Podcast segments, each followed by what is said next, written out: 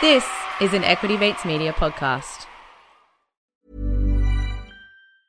Hey, I'm Ryan Reynolds. Recently, I asked Mint Mobile's legal team if big wireless companies are allowed to raise prices due to inflation. They said yes. And then when I asked if raising prices technically violates those onerous two year contracts, they said, What the f are you talking about, you insane Hollywood ass? F- So to recap, we're cutting the price of Mint Unlimited from $30 a month to just $15 a month. Give it a try at mintmobile.com slash switch. $45 upfront for three months plus taxes and fees. Promo rate for new customers for limited time. Unlimited more than 40 gigabytes per month. Slows. Full terms at mintmobile.com. Talk money to me.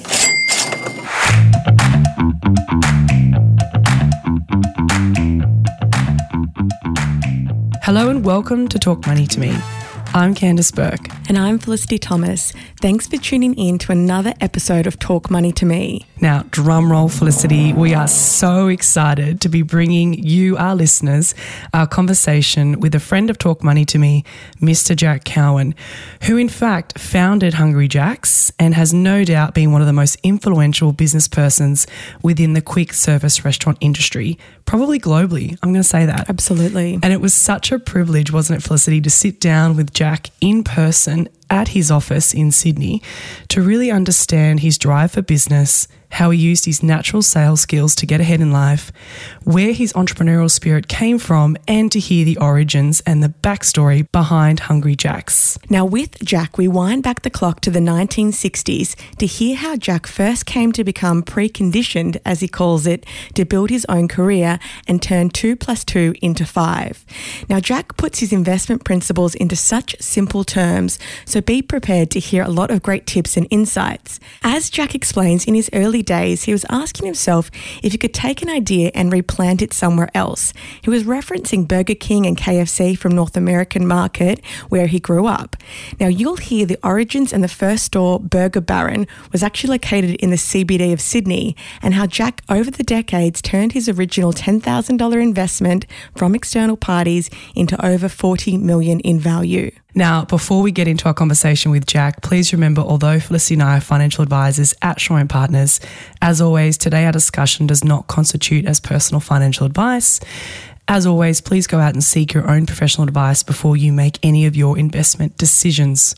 Alrighty, we are so excited to drop this episode, so let's get into our chat with the one and only Mr. Hungry Jack. Welcome, Jack, to Talk Money to Me. We're so excited to be chatting with you today in your wonderful office here in Sydney. Well, thank you for the invitation. Um, be interested in, your questions and see where we go. Yeah, we're super pumped to be sitting here, as we said. So, I guess, Jack, just, there's so much to talk about, but I want to start off our conversation in the direction that not a lot of people know that you're originally from Canada.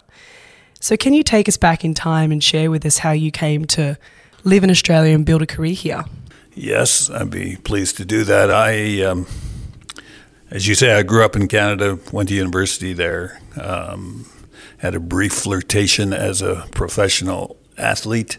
Uh, didn't see a future for that. Um, got into got into a sales job, but from the start wanted to get into my own business, uh, and uh, I saw the benefits of of doing that. Probably driven and an understanding later in life of an understanding as I was probably seeking independence.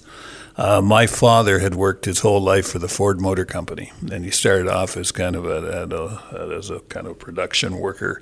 He ended up in a very high executive position as uh, uh, running the engine division for the company worldwide. Engineers and PhDs and everything else, talking, working with a guy who had grade 10 education.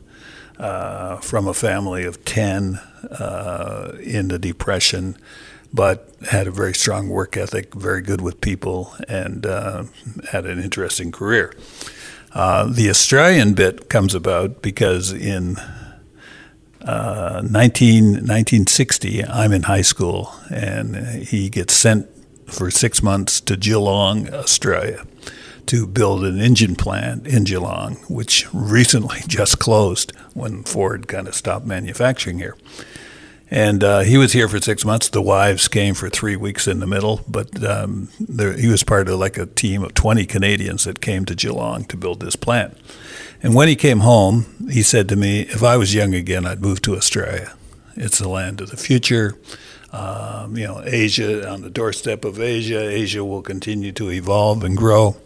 So I was preconditioned to want to come to Australia as I say, I, I kind of finished school and uh, have a job, doing well in sales, but had this kind of burning desire to how do I get into my own business? Which, as I say, I, I think I, the the psychological aspect of this. My father working uh, in a, for a big uh, multinational company was you'd get a phone call. I want you to go to Australia. I want you to live in Brazil, which you did. I want you to live in Mexico. And so his life was kind of dictated by the big corporation.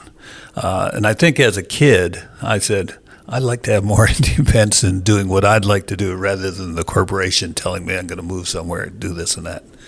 I didn't realize at the time, but later I think, okay, that's why I wanted to have this independence. So I was the only guy in our high school that knew where Australia was on the map because my old man had been there. And, uh, and so um, a couple friends that I'd gone through high school with go and work for the American Kentucky Fried Chicken Company, and they get sent to Australia to do market research. And since I was the local Australian kid with the knowledge, they phoned me up and say, you should come for a visit. So without a moment's hesitation, I'm on a plane I fly to Los Angeles, Hawaii, Tahiti, Fiji, New Zealand, get to Sydney. Wow. The reason I'm doing that was because I, I may never do this again. You know, so anyway, so make a long story short, these guys are doing the market research. I uh, I spend a day at Bondi, and then I get involved in doing the market research with them and I pay thousand dollars for a deposit. This is 1968. I'm here for three weeks in Sydney. I pay a, a, deposit that if and when the American company opens a store, and if it works, then I have the right to have a franchise area. So I'm like 25 years old at this stage of the game. So I've got this deposit. The American company opens a store, does moderately well, but it looks like here's an opportunity to get into your own business. So, uh, but I, I've got a mortgage. I got a six month old child. I've got, you know, I got the whole catastrophe of, you know, somebody trying to get, you know, but I didn't have any real money to be on. So I got 30 Canadians to lend me $10,000 each. And I give a little speech that says, if a 25 year old kid comes into your office, wants to get into a business halfway around the world that he has no experience in, is you know is not going to pay you any interest on your money. He promises to give you the money back between the fifth and tenth year. You uh, you get one and a half percent equity in the business. I had sixty five percent. They had thirty five percent um, what's the chances of you say, stop wasting my time, get out of my office? And I've been recently asked if if somebody presented me today with that, would I back them? And the answer is no. You know, so lucky they did though. yeah. So thank thankfully there are people that were prepared to back me to on this adventure you know, and kind of back, it's kind of like probably a pre-runner to the venture capitalists of the, of the, of the world. And uh, so I'm grateful that we've gradually bought the shares back over the years so that today, like I own 98% of the business, there's 2% left of original shareholders, and those shareholders would be worth that $10,000 investment that they made back then was now worth 40 million plus you know, and that's at book value. That's the asset value. That's got to be one of the best return on investments yeah. I've ever heard. 100%. They're very happy that they backed you. Yeah. They must have seen something in you, though. I think I, you know, I had done well as in sale. When I went to university, I was a door to door salesman selling trees and shrubs and things like this. And I was able to buy, a, I paid my own way through university, the independent thing again. And uh, I had done well. And, um, then when I got uh, it, I got a job when I finished university with an with an insurance company, selling insurance, which is the hardest thing in the world to sell because nobody wants to buy it. It's true. and and uh, I had done extremely well at that. And so I think they said if this guy is prepared to kind of sell his house, take his wife, kids, and move to Australia, he's got a chance. And also, which worked in my favor, was in the late '60s, the McDonald's and the, all the KFC and all these in North America were doing really well. And so it was kind of here's a new place. No creativity. I don't think I've got any creativity in me but it was here's a the, the decision really was can you take an idea and replant it someplace else you know nine out of ten new ideas generally don't work for whatever reason but I think there is a way to make money by being able to see an idea, and then is there another place where you can plant that seed and have a similar result? And that was, in my case, that's what it was. So anyway, you could actually execute the idea. And you probably can sell ice to Eskimos, basically. So they're like, absolutely. So anyway, so you know, we pack our bags, sell the house, put the furniture in my mother-in-law's basement, and she said, "I, uh, you know, she's very nervous about where I was taking her daughter halfway around the world. There's no place further away than Perth, Western Australia, where we moved to. That's where we ended up with this KFC business."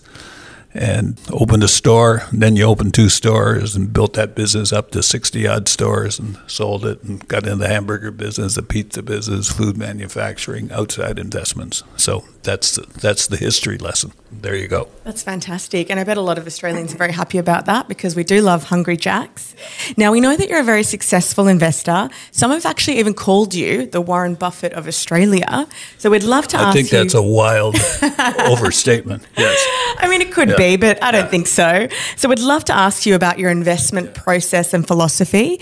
Do you have a team or do you make a lot of the investment decisions yourself? Yes, we do have a team, and as time has gone along, you know, it has changed somewhat as to how, uh, when you start a business, as I did, one of the key factors is is focus. You know, bring in put you put your energy focused on this, and every dollar, every hour, you know, kind of it's it, it is somewhat obsessive when you start a, a new business, and because you know you know, uh, and in the 70s, when I'm kind of getting started, interest rates in the banks went to 26, 27 percent. People forget this, you know, that, but it was unbelievably uh, difficult.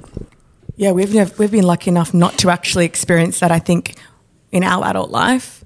No, you th- so today you think how many businesses would survive if, if interest were, you know, we talk about interest rates going from five to six.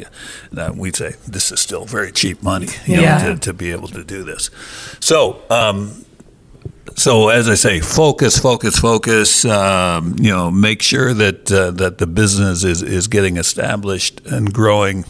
And I did that probably through the '80s. And in 1987, I sold a third of the business to four Japanese companies because Japan at that stage of the game wanted to own the world. You know, quality. You remember, uh, you know. And so they bought it, and um, I became a director of. They had a similar business in Hawaii, uh, but they put forty million dollars into the business in 1987, and that gave us a kick along. But that was the only real outside equity that we've had from the very that original 300. 300 we bought the Japanese business back, shares back from them in the late 90s, and they did well on, on the transaction. But that that's again, they wanted to bring the money back.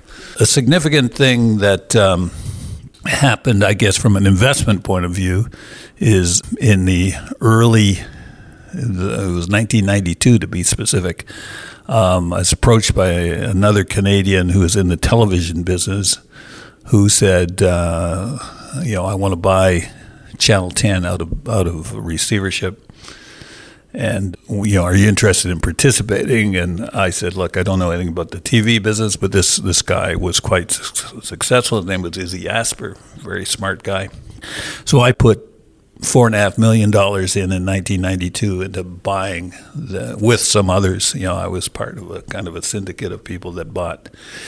He, as a as a foreign Canadian, uh, could only own 15 percent equity, and so he had to get the other kind of balance of the ownership under the media laws owned by local people that hopefully would agree with him. He, he put up 57% of the money, but only had a small portion of the equity. But so you had to get friendly people, of which I was one. Anyway, five years later, five years later, we sold that that that interest because the company went public for seventy two million dollars. I think we got so the four and a half million to seventy two. So I said, hey, there may be some other kind of opportunities that, that, that we can get into outside the mainstream business, which has been my focus all along and that led to you know a couple a few years later uh, we bought into Stanbroke, which was the world's largest cattle property, um, you know bigger than England, and uh, bought it from the AMP. I had two other partners in that, and we we got in and out of that because one of the partners wanted to sell things off. We wanted to get into it as a business, and he bought us out. We made forty odd million to forty-five million dollars on that transaction. Uh, got into bridge climb about this time. People walking over over the Sydney Harbor Bridge. That was uh, Brett Blundy and I had a six million dollar investment in that, and by the time um, the our license ran out 20 years later, we were making $25 million a year. So that was a great, great. But Torbreck wine in and out of that as a Which profit. is a great drop of wine. I agree. way. it's fabulous. Yeah.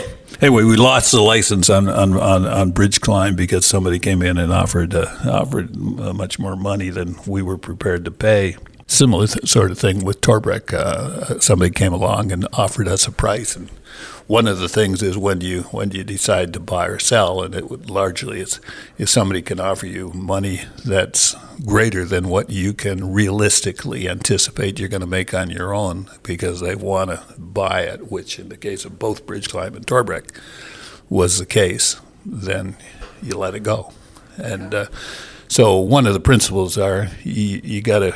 There are a lot of opportunities out there. Don't fall in love with a deal that kind of impacts on your assessment, and a lot of people do that. They do fall in love, and they they just cannot make a, a reasonable decision as to whether you hold or whether you come and go you know, Kenny Rogers' song, you know, you got to know when to hold them, you got to know when to fold them, is a principle. So I- true. And it really Yeah. comes back to that core philosophy that you just said, which is focus, focus, focus. particular particular when you're in a startup business because you know rule one in business is stay in business don't go broke and uh, you know as i say when you're trying to grow and expand a business and making lots of mistakes which we did in our core business uh, by expanding too fast, geographic. Started in Perth. Next thing you know, two years later, we're in Adelaide. Then we go to Brisbane. Should not do that. You know, you should focus, get get a critical mass, and then kind of different suppliers. So, made a lot of mistakes. But you're, you know, as I say, if you're focused and concentrating, you kind of find your way through the maze. Yeah. Yep. And so you've mentioned a couple of your um, investments in the past that you have had a trigger moment where you've had that forced sale upon you. I would love to kind of just understand. Sorry, say that again. Forced sale. Not forced sale, but you know, with Torbreck and the bridge climb, like you said, you know, you can't justify paying Yeah. the price of the more than it's worth. yeah off, offered the premium Correct. price, and you think Correct. let's ta- let's take this valuation Correct. that's on the tables. Yep. So with all those to date, because you're known to hold assets generally, right? I'm a terrible seller. You're a terrible seller. Yeah. So with all those past investments that you have had that sale, what's been the most return on investment that you can recall? Bridge climb is very good. Uh, I, I think you know our original the best return is our base business. Yeah. You know, uh, as I say, we started off with three hundred thousand dollars, and you know today it's worth multiple b- billions. So Yeah. I mean, and that I think as a as a philosophy, one of mine is how do you get a business that produces cash? And uh, what I've learned, as I say, from the 60s to the 90s was get that business functioning so that it is profitable, producing cash. And in, I say, start off with the Channel 10 investment, which gave me the confidence to do other things. Um, you know, then you can, when the cash comes out, you can invest in other things rather than what you're, and, and that's kind of the path we went down. And, um, you know, you play Uh, not everything works, you know. Yeah, yeah, but if the tax man's paying half because you can write off a loss, you know, it kind of makes it makes it makes it makes it a little easier. Yeah, definitely. And so, in those moments when you've had the sale, how often typically will you sit on cash waiting for deals to come to you? Because I imagine you get presented, like you said, your 25 year old self walking through this Yeah. office door. How often do you get pitched deals? Lots, lots, yeah. And you, you, one of your earlier questions is, do you have a team? So at this stage of my elevated uh, age, the um, people present things, and uh, uh, we have a system in which you say, okay, our primary focus is where can you get into a business that has some synergy with what we're already doing? You know, what if we can get into something that has some benefits to the existing? How do you make two plus two equal five or six? If there's some synergies, so that's kind of that's kind of the first kind of uh, hoop to get through. So it's not a value add from your perspective. It's more of let's try and integrate into the model you've already yeah, got. that, that that's not that's not the exclusive. the- As I say, that to me is kind of that's the uh, primary benefit. If you can take invest in something um, that makes your existing investments better, then that that that helps.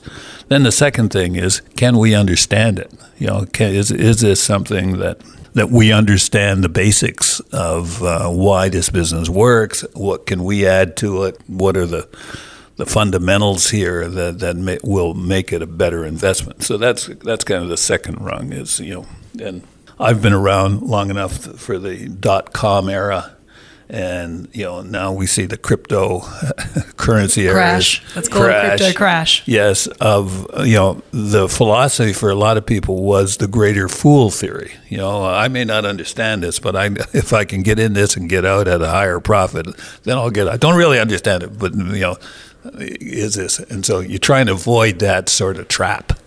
That uh, so you got to understand the principle is you got to understand the basics of, of, of what you're getting into, and as I say, and we you know uh, we have some financial people that help us go through the various hoops, and you know.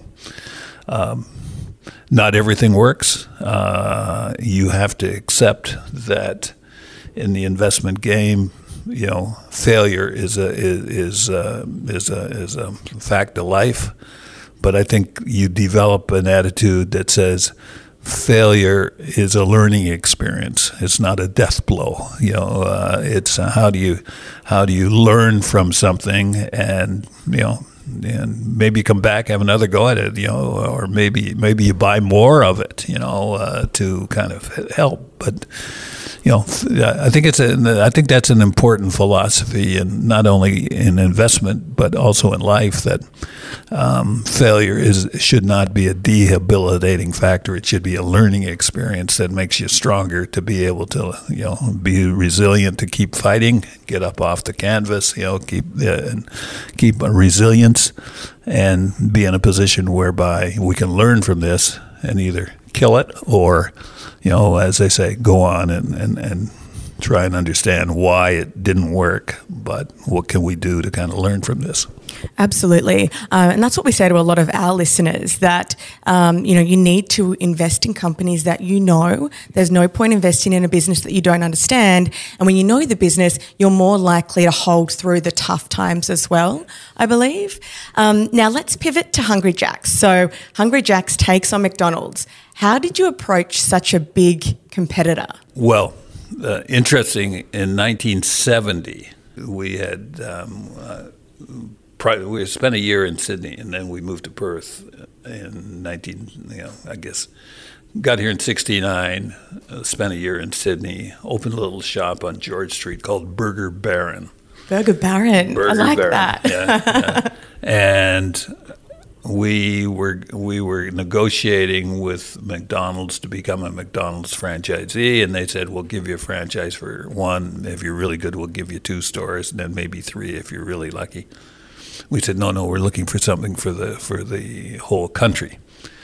Uh, so we um, we were negotiating the second biggest hamburger chain in the U.S., which is like the the hamburger business is the dominant sector in the fast food business. So we're really successful in the chicken business. Right place, right time. You know, doing really well. What else can we get into? Hamburgers. So the McDonald's were the kind of the market leader, but the second place was Burger King in the U.S. So we approached them and we did a deal in which we were going to do a joint venture in, and we're going to start in Sydney. And I went out and bought two pieces of property, one at Sans Souci and one at Yagoona. And this, and then I got a phone call one day saying from the big American company, which is a company called Pillsbury, which owned Burger King, saying we cannot proceed because we, you know one of the we, they'd gone into Canada, didn't do as well as they thought, so the Burger King board was told that they can't expand internationally. So meanwhile, I bought these properties, which we were going to do a joint venture on. So um, what do I do? So I sell them to McDonald's, who were who at the same time were trying to come into this market, and uh, so the first three McDonald's stores in Australia were compliments of us, you know, really? that, that helped help them get started. So I retreat. I moved to I moved to Western Australia at this stage where we had this KFC business. And you say, a little strange, you're living in Sydney, starting a business in Perth, but on the map, when you look at it, it's not that far away, you know. But but in those days, it was like a you had to fly Sydney, Adelaide, Adelaide, Perth, you know, so it was like a five hour kind of trip away. So I move. We're going to retreat. We'll, we'll establish ourselves in Perth where the KFC business is. So the first Hungry Jack store opened in 1971, 50 plus years ago. And uh, we couldn't use the name Burger King because somebody else owned it and was operating under under that name. So we had to come up with another name, and Hungry Jack's was chosen. And built one store, two, and today we have a business of four and a half, 450 outlets, and it does 1.5 billion in revenue, and it's quite a successful business. And we we invest back into that business probably 60 or 70 million dollars a year, opening new outlets, renovating what we got, and trying to you know be competitive. And we're competing as entrepreneurs, family business with these multinational businesses that you know probably make more in profit than our total sales are, you know, on a, on a weekly basis.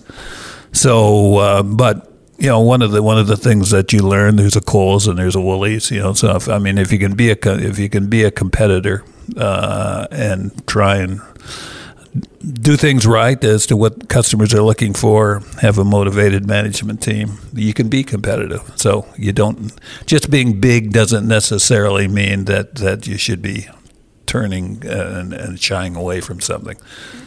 So that that's the story. Absolutely. I wonder if that uh, Uh, old Burger King is still around. No, we bought the name. We bought the name. Was, a guy in Adelaide, an American guy who had opened up you know half a dozen stores in Adelaide and Perth, which is where we were starting. So we ended up buying the name from from him, and he had and we, and we bought a couple of the pieces of property that he owned and converted those to Hungry Jacks. Oh, how interesting! Yep. So I guess you're also an investor in V2 Foods, so the plant based meat company. Yep. And I believe you invested early stage, early round. So I guess what's your long term thinking here? How do you see the alternative meat space growing? Uh, just give you a little story on that. Um, there's two major companies in the U.S. which are in this plant-based meat. One's called Impossible, and one's called Beyond. Public companies.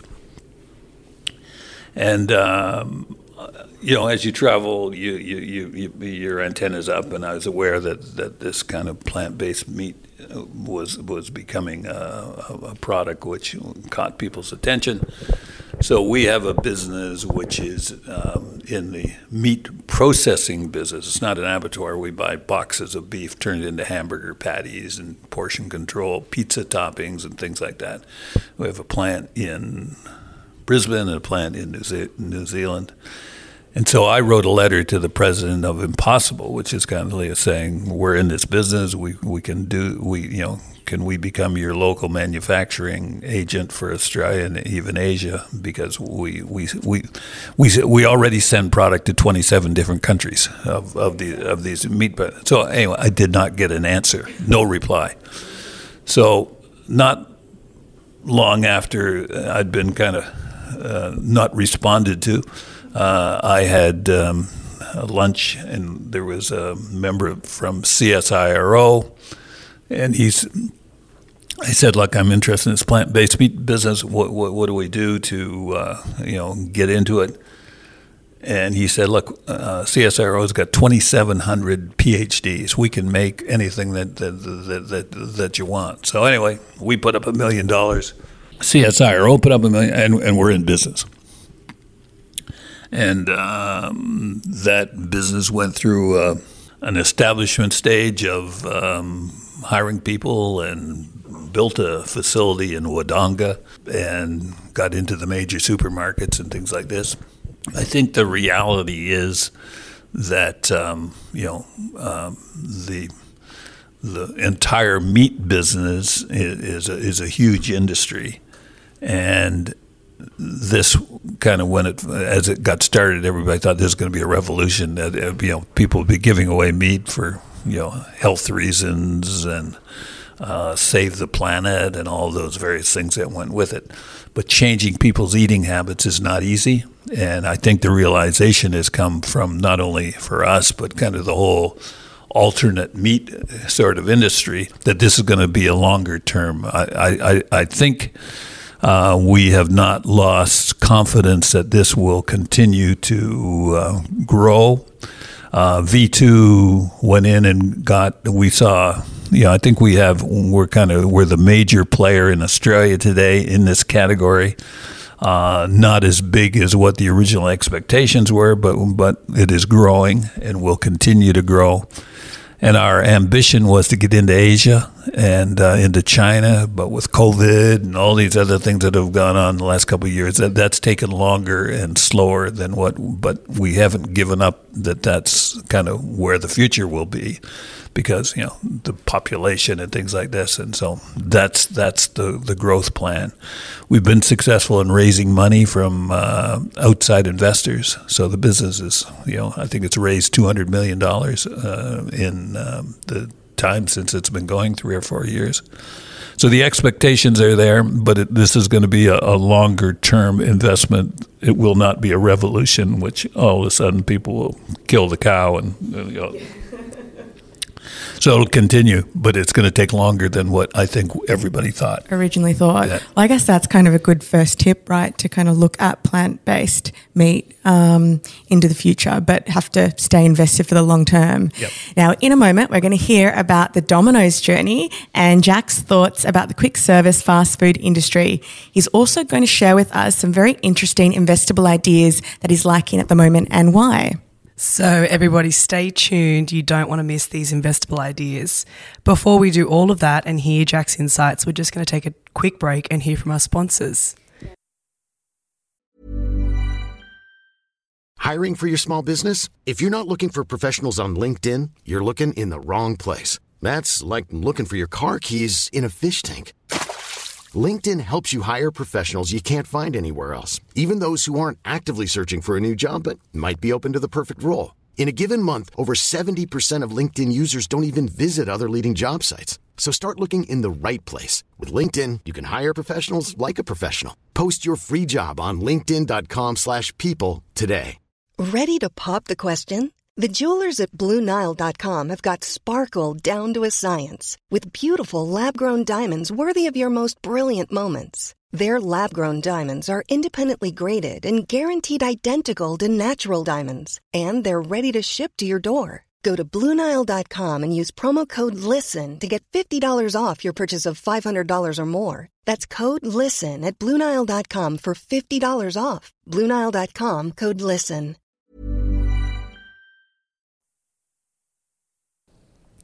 And we're back. So, after Hungry Jack's, another one of your successful investments in the food business was Domino's. So that's another investment that you've been, you know, invested really since the early stages. And I know, you know, you talked about just then you can see the future that it's going to take longer with the alternative meat space. But I would just love to know, you know, 30 years ago when you did make the decision to go into Domino's, did you think or realize at the time how big it would be today, DMP? Well, um, the story on Domino's was In the fast food business today, 70% of the business is through the drive through. Arm out the window, you know, and things like that, which is convenience. People don't want to get out of the car. It's easier, get the kids in the back seat. And uh, I saw convenience being a, a factor. But what's more convenient than that is somebody ringing your doorbell and presenting it home delivered. And um, so I, I, I, I developed an interest in trying to understand this. So in 1986, I bought 50% of a business based in Brisbane called Silvio's Dial of Business. I don't know if you were born then or not, but you you understand. no, but I know the story of Silvio. You know the story. It's a great story. And um, that was kind of the launching pad of my interest in the pizza business. And through the uh, through the remainder of the 80s and into the 90s, it was a struggle. Um, lots of reasons probably why we should have said this is too hard, uh, but we kind of persevered. Domino's built maybe 50, 60 stores, um, but it was a real struggle. And meanwhile, Domino's, the U.S. company, had come into Sydney and Brisbane and had opened their own business, but had gone broke three times with three different franchise groups. So we're so smart, we think we can buy two failing, struggling businesses and put them together and have a success, which is somewhat naive and probably, you know, mission impossible. But we did because we thought, okay, well, where we're going it doesn't look that great. Maybe if we're part of an international brand, that may carry some some, and also, you know, can we get some synergies by instead of having, you know, we'll probably grow to we'll have double the number of stores because they had some stores, we had some stores. We'll put them together, maybe some synergies. But you know, almost mission impossible. But we did it. 1992, that happened. So six years after we'd bought in originally. That business evolved through the 90s. There was a guy um, by the name of Don Meij, who was a school teacher, part time delivery guy, who was hired as a, as a store manager, and um, during this is in the late '90s, came to Sydney again. Struggle, struggle, struggle. Newcastle, you know, struggle, struggle, struggle, and um, he he um, left the employment of the company to become a franchisee in Brisbane, and his sales were double what the company stores were. And so I said to the management at that stage of the game, "How come he can do this? Yeah, what's he doing yeah, different? What's he What's he doing? Giving out free pizzas or Correct, what? Correct, 100 percent right. And um, so we made a management change. Don came in. He brought some other franchisees in that we that we uh, that were also kind of struggling, and they came in as as kind of partners into into the business, and they had a management team this is this is 2001. This happened, and um, we built the, uh, the they they came in and we had a had a changeover. By 2005, the company went public under this new leadership. Grant Bourke kind of came in, went to, went to France, and you know a few years later but that management team, the company went public in 2005 at $2.20 a share. And, you know, the rest kind of is history. You know, it's got a market value today almost $6 billion on, um, on kind of the, the growth. Company, um, the first um, first investment that, that they made was in when they bought a, a business in, in, in, France from the U.S. company, Netherlands and, and, and France, bought Japan, bought at a later stage Germany, and today that business has 3,500 outlets. Very recently, in the last month, uh, bought 300 stores in Malaysia, um, Cambodia, and Singapore. And it is an international company that continues to grow and has a fantastic future. Uh, basically, um, built the, it's a franchising company, and the uh, how do you? then one of the one of the that one of the essentials of the business is, and a challenge is how do you make money within the company, i.e., the listed Domino's company, but at the same time, how do you allow the franchisees also to be profitable? So that's a challenge that all franchise c- companies have. And uh, so they've gone in, and and um, you know the business, the business kind of has. COVID was an interesting period, you know, in which well, COVID was great for delivery. Right? I was just going to say it, it, that was a positive because you know people um, again drive-through restaurants and delivery was a was a plus, and uh, that the, the, in the, the case of Domino's, stock probably got overvalued. Uh, Did you think it at the time as well? Take some profits at $160? Um, well, at, at, you don't know it. I mean, the reality is, you know, yes. I mean, the, the, the, yes, the growth, the growth, the growth uh, was in, in the stock price. And that, that's one of the issues is the fact, you know, um, you know, some major institutions wanted to get a position, and in order to get a position, they took the stock price up. And uh, you know, you kind of you go for the ride, but we were looking at, and I think this is uh, kind of one of the principles. We're looking at the long term. What can this business become? So we didn't sell any shares.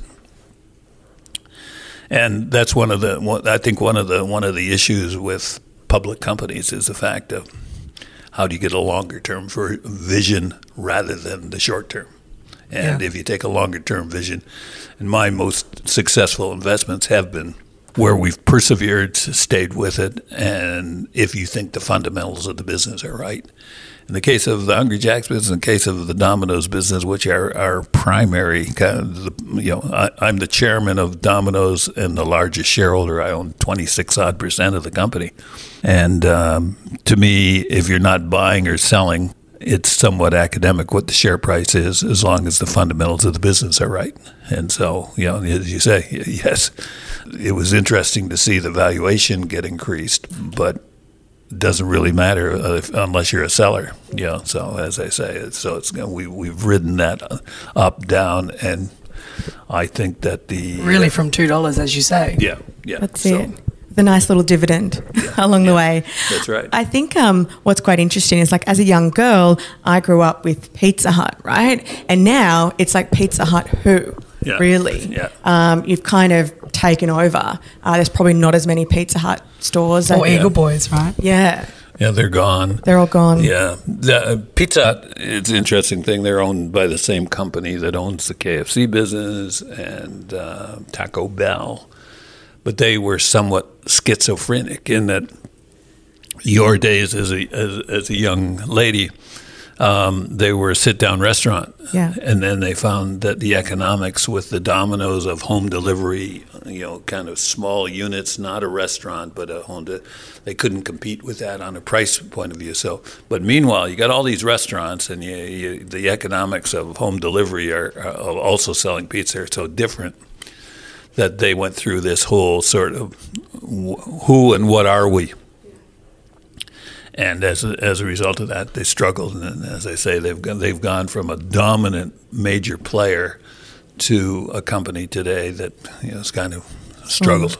Because yeah. absolutely, because I remember as a young girl going into Pizza Hut, it was basically all you can eat. Yeah. And I was thinking, how are they going to make money when right. families just keep going back and back yeah. for more pasta, pizza?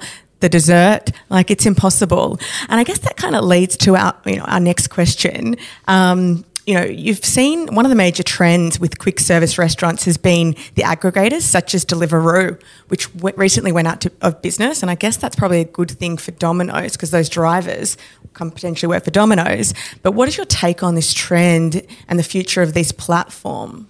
Yeah, well, it's interesting. I mean, the um, um, Uber is the is the big gorilla. Uh, they're the they're the dominant player, and but the whole industry has been built on venture capital equity absorbing the losses that these companies have incurred while they're getting established. And the question is, when does the transition take place? Now, Australia has been probably better than, than, than a lot of the other markets, but in whole, they've the, the industry, the aggregator industry, has has continued to lose money in total, and Deliveroo being case in point. So, how long will the venture capital financial backers of these companies continue to support a company that doesn't make money? And one of two things will happen: either they put the prices up, or they'll find you know they'll find another way of being able to you know to make money. Uh, in the case of Uber, it was ride sharing, then kind of you know the, the food delivery kind of came as a, as a as a secondary aspect, which I think has helped them. But it, it, it is an interesting uh, scenario, particularly here in Australia, whereby um, the the Domino's business has employees who do the delivery. In, in, all the cases, they don't use the aggregator. Yeah. And as a result of that, um, it'll come. You know, they they have the you have to pay the superannuation and all the things that go with having a, a sick pay, everything that goes with that. But you know you have control over the aspects. You know, you see some of these delivery people that come in with motorcycle helmets on and you know kind of you know Yeah. raggy kind of look. cold. exactly. So the Domino's philosophy has been we want to maintain, as I said, they will take orders from the aggregator, but they do their own delivery, and uh, and I think you know with time. Um, that the industry will either through union power of saying you know the gig environment is not doesn't meet the standards of what the labor laws are, are, are seeking. So that's a, that's a risk that they have to run. So they they're going to have to figure out how do how do how do you how do you make money out of this beyond having a shareholder group who accept the losses that have been incurred in getting getting established. So that that's an interesting sort of scenario that none of us really know kind of where this is going to go. But they've got a couple icebergs that are floating out there. One, the labor laws and the gig society as to how, how you make that work, and what's required to make these businesses go and become profitable. Against that is the Dom- uh, Domino's in, in that we Domino's executes themselves, and as a result of that, uh, they get into a position whereby they don't have this labor law problem, uh, but they got to make it. They got to be more efficient in being able to do the deliveries, and you control the the image of you know when somebody's delivering something to you that you're going to put in your mouth and they don't look too savory. you Yeah, know, yeah, right? exactly. Yeah, That's what, what, how do you, how, how, be repeat customer. how do we deal with that? And if you can control that, uniform, boom, boom, boom, then you got a better chance. So the jury's out, and I don't think any of us can say with any degree of accuracy Who's gonna be the where- winner. where that's going to go. Because you do know with Domino's that it's going to get to you fast and it's going to be high quality. It's still going to be warm. So, yeah, I think that's definitely a plus and way of the future, and maybe others will follow suit. Yeah, It's interesting as Domino's opens more and more uh, stores into the market. One one of the things that in the early stages, uh, you'd get an order. Unfortunately, it's a thirty minute drive to get there, and, uh, then another thirty minutes to get back to the store, and things. like. So not very productive. So delivery areas have shrunk so that uh, you know you have to, to get the product's going to be hotter, fresher, and all those things. But you get more productivity out of the people. So you, how do you get three or four orders in an hour, and that makes it more productive and cost efficient. So this whole area is is in a state of you know trying to figure out where where it's going to end up. And not only that, but I recall, you know, a lot of experimentation and innovation on the delivery box itself, on the back of the moped or the car or whatever. So, you know, as you said, there's a lot of lessons to be learned in business, and you're always learning. And it's it comes back to focus, focus, focus, And tweaking it, right? So the so the you know the Domino's people say this is the age of delivery. Morgan Stanley in the USA, fifty percent of the food service business by 2035 or something will be home delivered. You know because of convenience. Uh, but how this gets sorted out, productivity will be the determinant and how do you do it efficiently? And you know, there have been drones and all kinds of various things that people are playing with, but nobody. The, the, at the end of the day, how do we get it to the customer in the most cost-effective way? As I say, shrinking the delivery areas. uh, helps because you know how do we get four deliveries in an hour? That, that, that that's a challenge, and used to be, as I say, half hour driveway. You don't you, you don't accept. We'll open another store, and so kind of how do you get the store development in taking place? So, those are really interesting comments to end our first part. That it's estimated that soon about 50% of the food businesses by 2035 will actually be by home delivery. So, DMP is actually very well placed to capture this trend, you know, with productivity and efficiency. And whoever focuses really the best on getting the product to the customer will ultimately win this race. Well, that's a wrap, guys, to part one with our sit down and exclusive interview with Mr. Jack Cowin. What an honour to hear a first hand account of how Jack over the decades has created such a legacy and empire, not only in the food industry, but also he's had his hands in many different businesses, like you heard about the wine, bridge climb, TV, and the advertising gig. For me, one of his tips in business which really resonated was when he was talking about selling at the right time. You know, when someone offers you more money than what you can pay for it today, take it. As he was saying, don't fall in love with a deal. Emotions can cloud your own judgment. And that's what Felicity and I always say don't fall in love with a stock. Don't be afraid to take capital and profits off the table because you got to know when to hold them and when to fold them. We hope you liked that exclusive interview with Jack Cowin. Next time, we're going to be bringing you part two, in which Jack discusses a few of his latest investments, the reasons why he's an investor in Queens Road Capital. Plus, you really don't want to miss this conversation as we get to hear Jack's golden rules in business. Before we sign off, please remember although Felicity and I are financial advisors at Shaw and Partners, as always, our discussion today does not constitute as personal financial advice. You should go out and seek your own professional advice before you make any of your investment decisions. And make sure you follow us on at Talk Money to Me podcast for daily market updates. And if you enjoyed this podcast, please give us a five star review on Apple Podcast or Spotify. And remember, if you've got any questions or you want to ask us anything, you can contact us at tmtm at equitymates.com. We'll be back next week. Until next time, stay tuned for part two. Talk Money to Me is a product of Equity Mates Media. All information in this podcast is for education and entertainment purposes only. Equity Mates gives listeners access to information and educational content provided by a range of financial service professionals. It is not intended as a substitute for professional finance, legal, or tax advice. The hosts of Talk Money to Me are not aware of your personal financial circumstances. Equity Mates Media does not operate under an Australian financial services license and relies on the exemption available under the Corporations Act 2001 in respect of any information or advice given.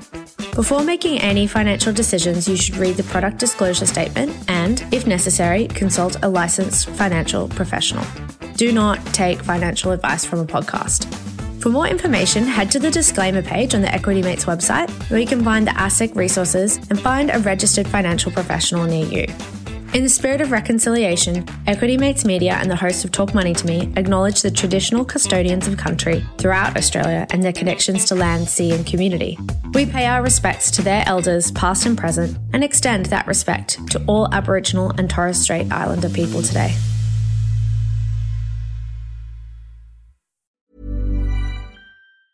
Planning for your next trip? Elevate your travel style with Quince. Quince has all the jet setting essentials you'll want for your next getaway, like European linen, premium luggage options, buttery soft Italian leather bags, and so much more. And it's all priced at 50 to 80% less than similar brands. Plus, Quince only works with factories that use safe and ethical manufacturing practices. Pack your bags with high-quality essentials you'll be wearing for vacations to come with Quince. Go to quince.com slash trip for free shipping and 365-day returns. When you make decisions for your company, you look for the no-brainers. If you have a lot of mailing to do, stamps.com is the ultimate no-brainer. Use the stamps.com mobile app to mail everything you need to keep your business running with up to 89% off USPS and UPS. Make the same no-brainer decision as over 1 million other businesses with stamps.com. Use code program for a special offer. That's stamps.com, code program.